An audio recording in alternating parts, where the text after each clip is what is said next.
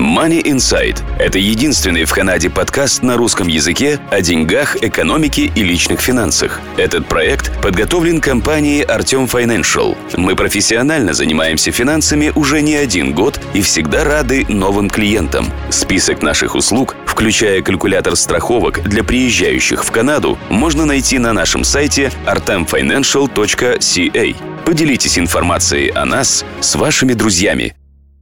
Здравствуйте, уважаемые слушатели подкаста Money Insight, вашего подкаста о деньгах, экономике и личных финансах. С вами Кира, и мы делимся с вами важной информацией о финансах простым языком. Напоминаю, что мы ищем специалистов для взятия у них интервью на финансовые темы. Если вы хотите, чтобы мы взяли интервью у какого-то специалиста, обязательно напишите нам на contact at moneyinsight.ca.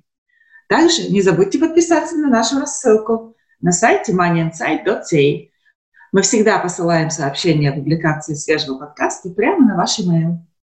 Ну что же, начнем.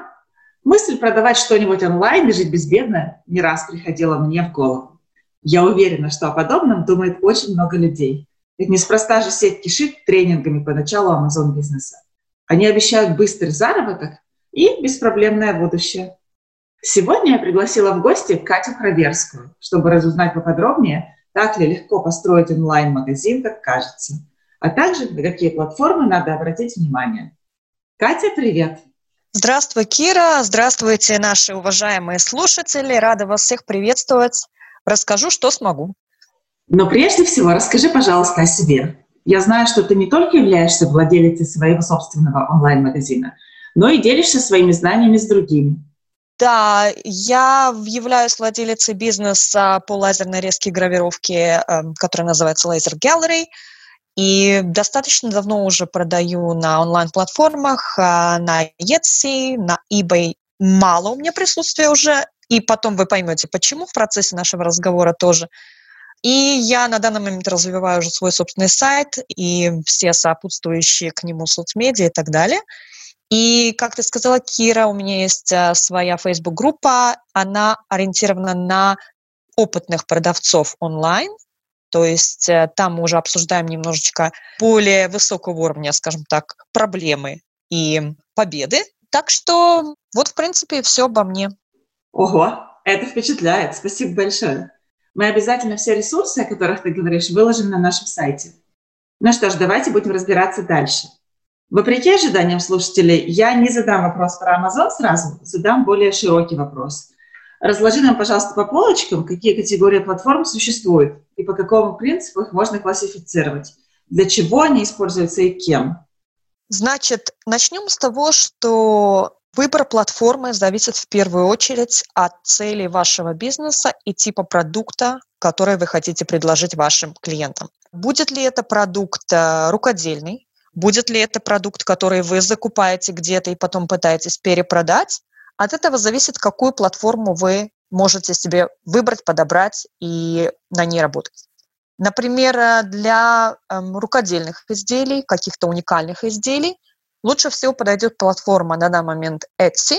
Она меняется, она прогрессирует, скажем так, нужно тоже следить за трендами и течениями, но на данный момент она, скажем так, подходит неплохо. Есть также департамент Амазона, который называется Amazon Handmade, и сейчас его активно пытаются тоже раскрутить. Эта часть Амазона занимается тоже рукодельными товарами.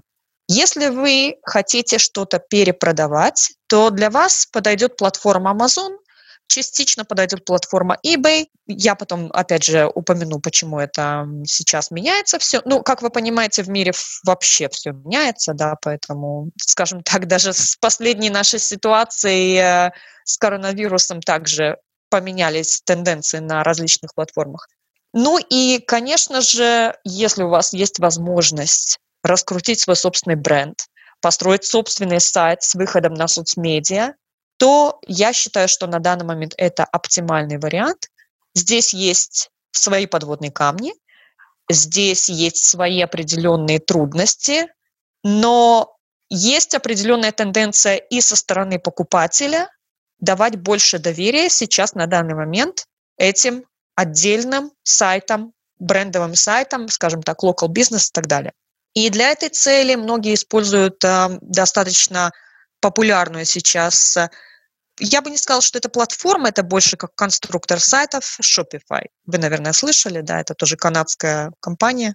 То есть все зависит, в принципе, от вашего товара, от вашей целевой аудитории и от ваших возможностей вложить силы, время, деньги в ваш онлайн-бизнес. Mm. Спасибо, Катя. Очень интересно. Я понятия не имела, что существует такое разнообразие платформ. Ну что же, вернемся к Азам. Я хотела тебя спросить для людей, которые хотят покупать и перепродавать товар онлайн. Где эти товары им искать, где закупать, где брать? Ну вот, например, если есть магазин, который торгует косметикой, и он находится в Канаде, куда владельцу магазина бежать, где покупать такой товар, например?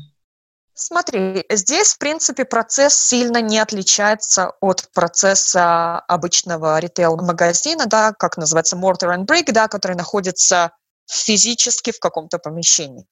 То есть вы находите определенный продукт, который вы считаете, что понравится вашим потенциальным клиентам, на который будет спрос, который подходит вам по ценовой своей политике, скажем так, да, вы считаете, что вы сможете с этого заработать.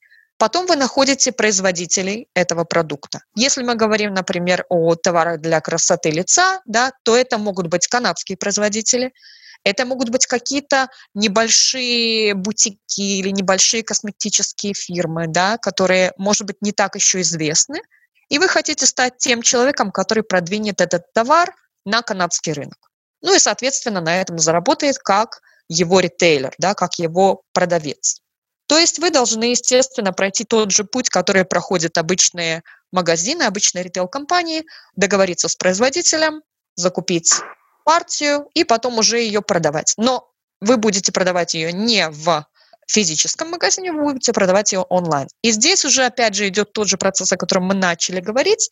Это подбор платформы, это вы будете принимать решение, будете ли вы продавать на крупных онлайн-платформах а, типа Амазона и отдавать им процент за использование их сервиса, или же вы будете строить собственный сайт и продавать уже без того, что вы кому-то еще платите за, скажем так, онлайн-пространство, да, онлайн-ларек ваш.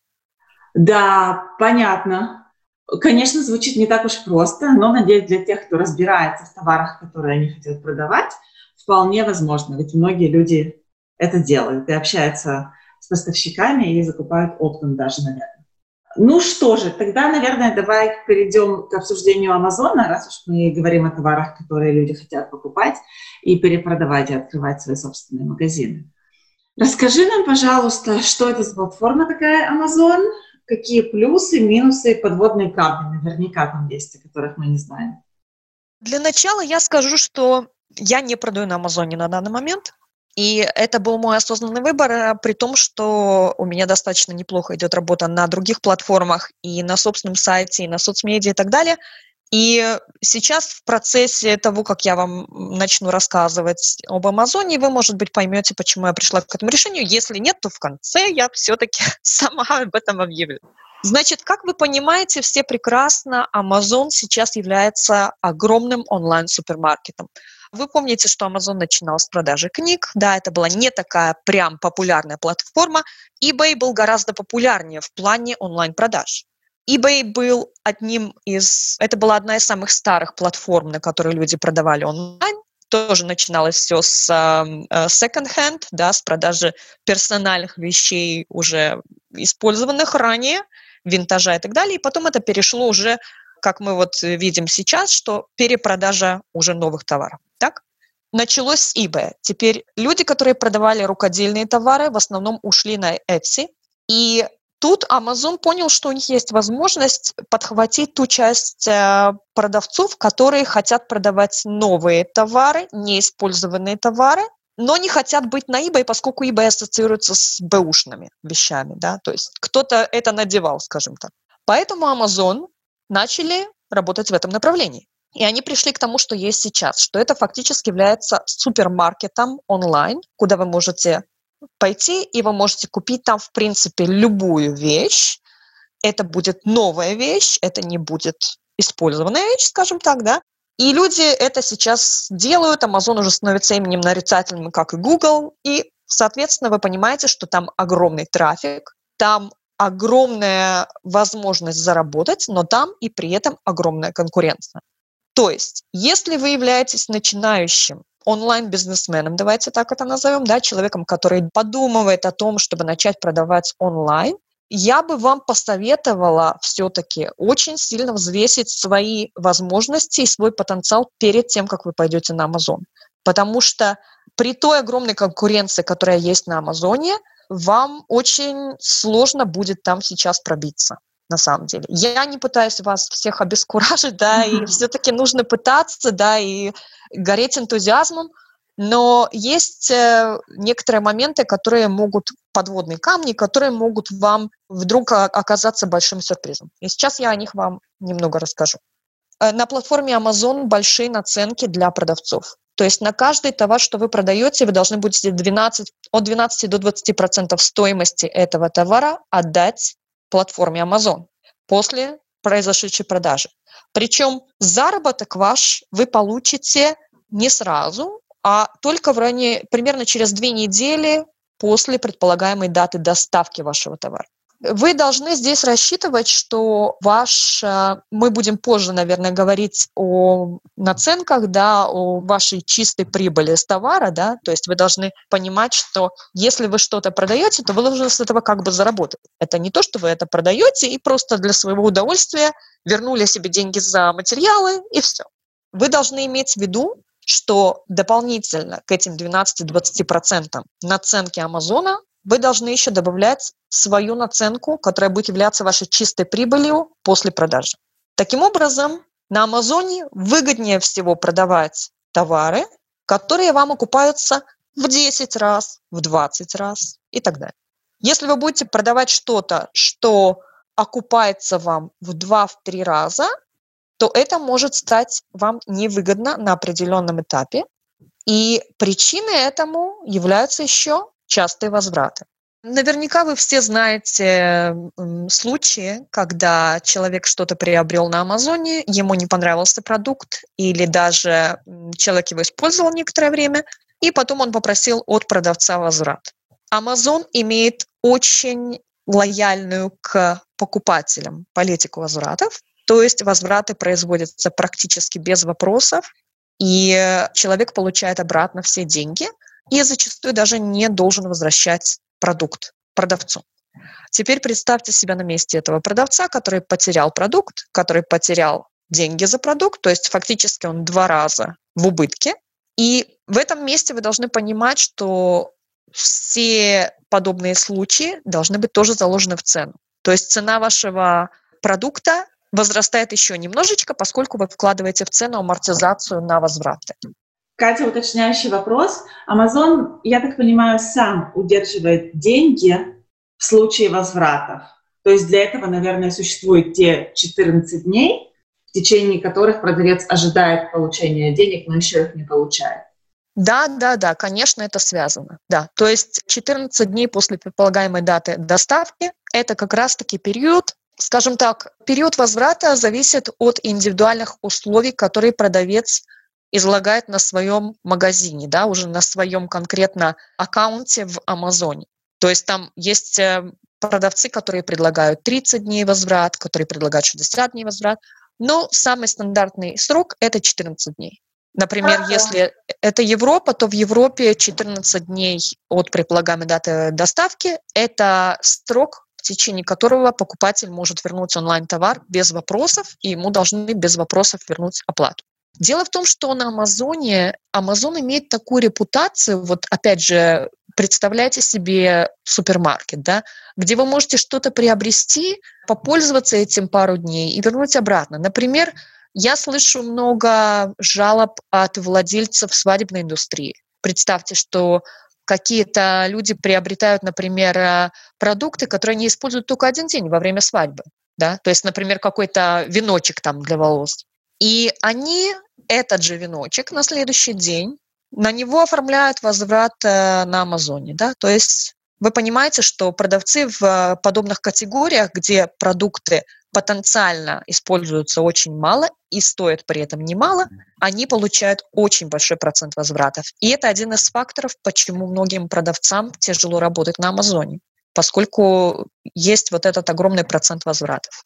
Если вы хотите работать на Амазоне, обязательно внимательно прочитайте их условия соглашения, поскольку в их условиях соглашения есть э, пункты, некоторым образом подрывающие ваши авторские права, то есть э, что Amazon может каким-то образом это использовать. И опять-таки посмотрите в интернете, были случаи, где начиналось скопирование дизайнов, и потом просто человек не мог продавать, поскольку его дизайн был скопирован и продавался по намного-намного заниженной цене. Если вы продаете какие-то товары для детей, то у вас должен быть сертификат определенный для продажи. То есть э, есть много нюансов на Амазоне, которые делают эту платформу сложный для работы для начинающих бизнесов. С да. другой стороны, если вы, например, бизнес, который у вас уже установившийся бренд, у вас уже физический магазин, в котором вы продаете достаточно долго, вы уже настроили свои цены так, что у вас все прекрасно работает, есть амортизация и есть хорошая маржа, хороший, скажем так, заработок с продуктов, то вы можете попробовать выйти, скажем так, на более широкую аудиторию именно через Amazon. И для этого я должна еще упомянуть, э, опять-таки, скажем так, для тех, кто уже развил немножечко свой бизнес, на Амазоне есть достаточно удобная система FBA для перепродаж со складов Амазона. Есть у нас склады в Канаде в том числе. То есть вы отправляете свои продукты на склад, и когда человек что-то заказывает, ему отправляется заказ. Вы не должны ничего делать, да, то есть вы не отправляете этот заказ из своего дома, да, или из своего, со своего склада, продукт уходит со склада Амазона. И если у вас есть подписка Amazon Prime, то, скорее всего, ваши продукты будут получены именно с этого склада. Это позволяет доставить продукт в течение суток. Понятно. И это, наверное, дополнительная услуга от Амазона, платная, стоимость которой стоит тоже включить в стоимость своего товара, когда вы его продаете. Да, да, да. Там опять-таки буквально они рассчитывают по метражу своего склада, да, то есть там сколько занимает ваш продукт квадратных метров, столько вы будете платить. Если он не продается определенное время, то цена за его хранение начинает увеличиваться. Там тоже много-много нюансов. Конечно же, Amazon все это тоже продумал заранее, чтобы не быть в убытке. Ну да, понятно. То есть, получается, нужно приготовиться, читать очень много мелкого шрифта, прежде чем открывать свой онлайн-магазин. Прочитать, понять, распланировать, подготовиться. Ну, когда открываешь свой магазин, свой бизнес, это, конечно же, имеет смысл. Хорошо, давай перейдем теперь к платформе eBay. Я знаю, что несколько моих друзей продают именно там, и идет у них вполне неплохо. Расскажи, пожалуйста, нам об eBay – и можно ли его сравнить с Амазоном, в каких аспектах? Очень будет интересно услышать. Да, конечно. eBay, опять-таки, как я уже говорила, он изначально был платформой для товаров second-hand, для вещей, которые люди пытались продать, они им были уже не нужны. Они берут не такой высокий процент, как Amazon. Скажем так, там более упрощенный вариант ведения онлайн-бизнеса, но по сравнению с Амазоном скажем так, если вы хотите продавать новые товары, то eBay не будет вашим первым выбором, поскольку, опять-таки, если вы думаете о своих клиентах, если вы кого-то спросите, куда ты пойдешь покупать косметику, они, скорее всего, скажут Amazon в первую очередь, и мало кто из них даже подумает о том, чтобы пойти на eBay. Скорее даже приоритет будет просто зайти в Google и поискать через Google определенный бренд или определенный тип косметики – и тогда есть достаточно большой шанс, что человек найдет тот самый индивидуальный сайт, уже просто бизнес-сайт определенного бизнеса, определенной компании, на который он зайдет и купит там. И это все, опять-таки, достаточно просто настроить, достаточно просто наладить, и несложно продавать через свой сайт. А на бэушные товары тоже нужно платить налоги? И, кстати, мы не покрыли эту тему, тему налогов, когда разговаривали с тобой об Амазоне. Давай вернемся на секундочку и расскажем нашим слушателям о налогах. Что происходит с налогами? Зависит ли это от платформы или от каких-то общих обстоятельств? Вот с налогами сейчас у нас ситуация интересная в целом в онлайн-индустрии. Скажем так, 5-7 лет назад никто даже особо не думал о том, да, чтобы какие-то там налоги добавлять на онлайн-товары. Опять-таки, причина была в том, что, наверное, что сначала все продавали свои бэушные вещи, да, через интернет, потом только они начали понимать, что можно продавать уже и новые. И разные платформы стали с этим по-разному справляться. Страны стали создавать законы. Вот в последние буквально пять лет, да, я поскольку на Etsy продаю активно, то они присылают нам постоянно обновления и добавляют определенные правила, законы на платформу. Так вот, в Америке стали вводить онлайн-налоги. Если американец из одного штата покупает товар, который ему присылают из другого штата, он должен платить налог. Да, то есть, э, например, Etsy собирает налоги на данный момент с 25 американских штатов. На Амазоне я не знаю подробно систему снятия налогов, но опять-таки предполагаю, что она аналогична. Нет дополнительного налога, нет дополнительного налога только онлайн-налога. Но раньше американец, который покупал из другого штата, не должен был платить налог вообще, потому что он как бы, ну, не в своем штате это приобрел. И онлайн. И онлайн предполагалось, опять-таки, почему не брали налоги, потому что предполагалось, что люди продают персональные вещи, бэушные вещи, на которые и на eBay в том числе на данный момент, на которые нет налогов. На eBay тоже вы, если вы сейчас будете продавать что-то свое, и там при оформлении вы будете указывать, что это или хобби, или это личный товар и так далее, то вам не нужно будет платить на это налог. Теперь, если вы продаете как бизнес, тогда на продажу вашего товара будет добавляться налог, который будет сниматься с покупателя, и потом уже как с этим налогом поступает платформа, это зависит от разных платформ. Например, я вам скажу, что Etsy снимает налог с американских покупателей, собирает с них налог. Да? То есть, например, если у меня кто-то покупает из штата Вашингтон, они платят налог на товар, купленный у меня из Канады. Etsy собирает этот налог. Теперь я его не собираю, я не вижу вообще этих денег. То есть если человек купил что-то за 70 долларов, и у него налог еще был там 5 долларов, всего 75, то я только увижу эти 70. И Etsy вернет, они сами вернут этот налог потом, в конце года, якобы, этому штату Вашингтон. Там немножечко сложная система, но смысл такой, что они как бы платформы сами об этом заботятся. Мне не нужно, в принципе, об этом думать, потому что они сами настраивают процесс так, что те налоги, которые я, да, должна собирать с канадских покупателей, они ко мне, да, заходят. Те налоги, которые я не должна собирать с покупателей вне Канады, они сами их собирают и отдают обратно покупателям или не собирают с них вообще в зависимости от места нахождения, или отдают в те штаты, которые должны получить эту сумму. Да, очень интересно, я не знала. И покупатель, скорее всего, увидит брейкдаун цены, налогов, шиппинга, других факторов, когда он э, делает чекаут в вашем магазине, и таким образом он будет знать, из чего, собственно, состоит цена.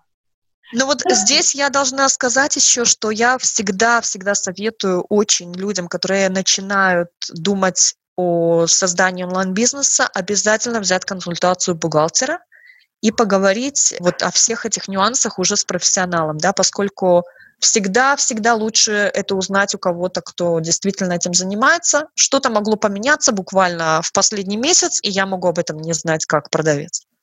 Катя, спасибо тебе огромное. На этом мы завершим первую часть нашего подкаста. Дорогие слушатели, мы записали вторую часть подкаста тоже, так что не забудьте его а, послушать, когда он выйдет. Это был подкаст Money Insight. Сегодня мы говорили с Катей Кроверской о платформах, на которых вы можете развивать свой онлайн-бизнес. Мы поговорили об Амазоне, об eBay, сравнили их, поговорили также немножко о налогах и об общей информации, которая вам поможет выбрать конкретную платформу для вашего бизнеса.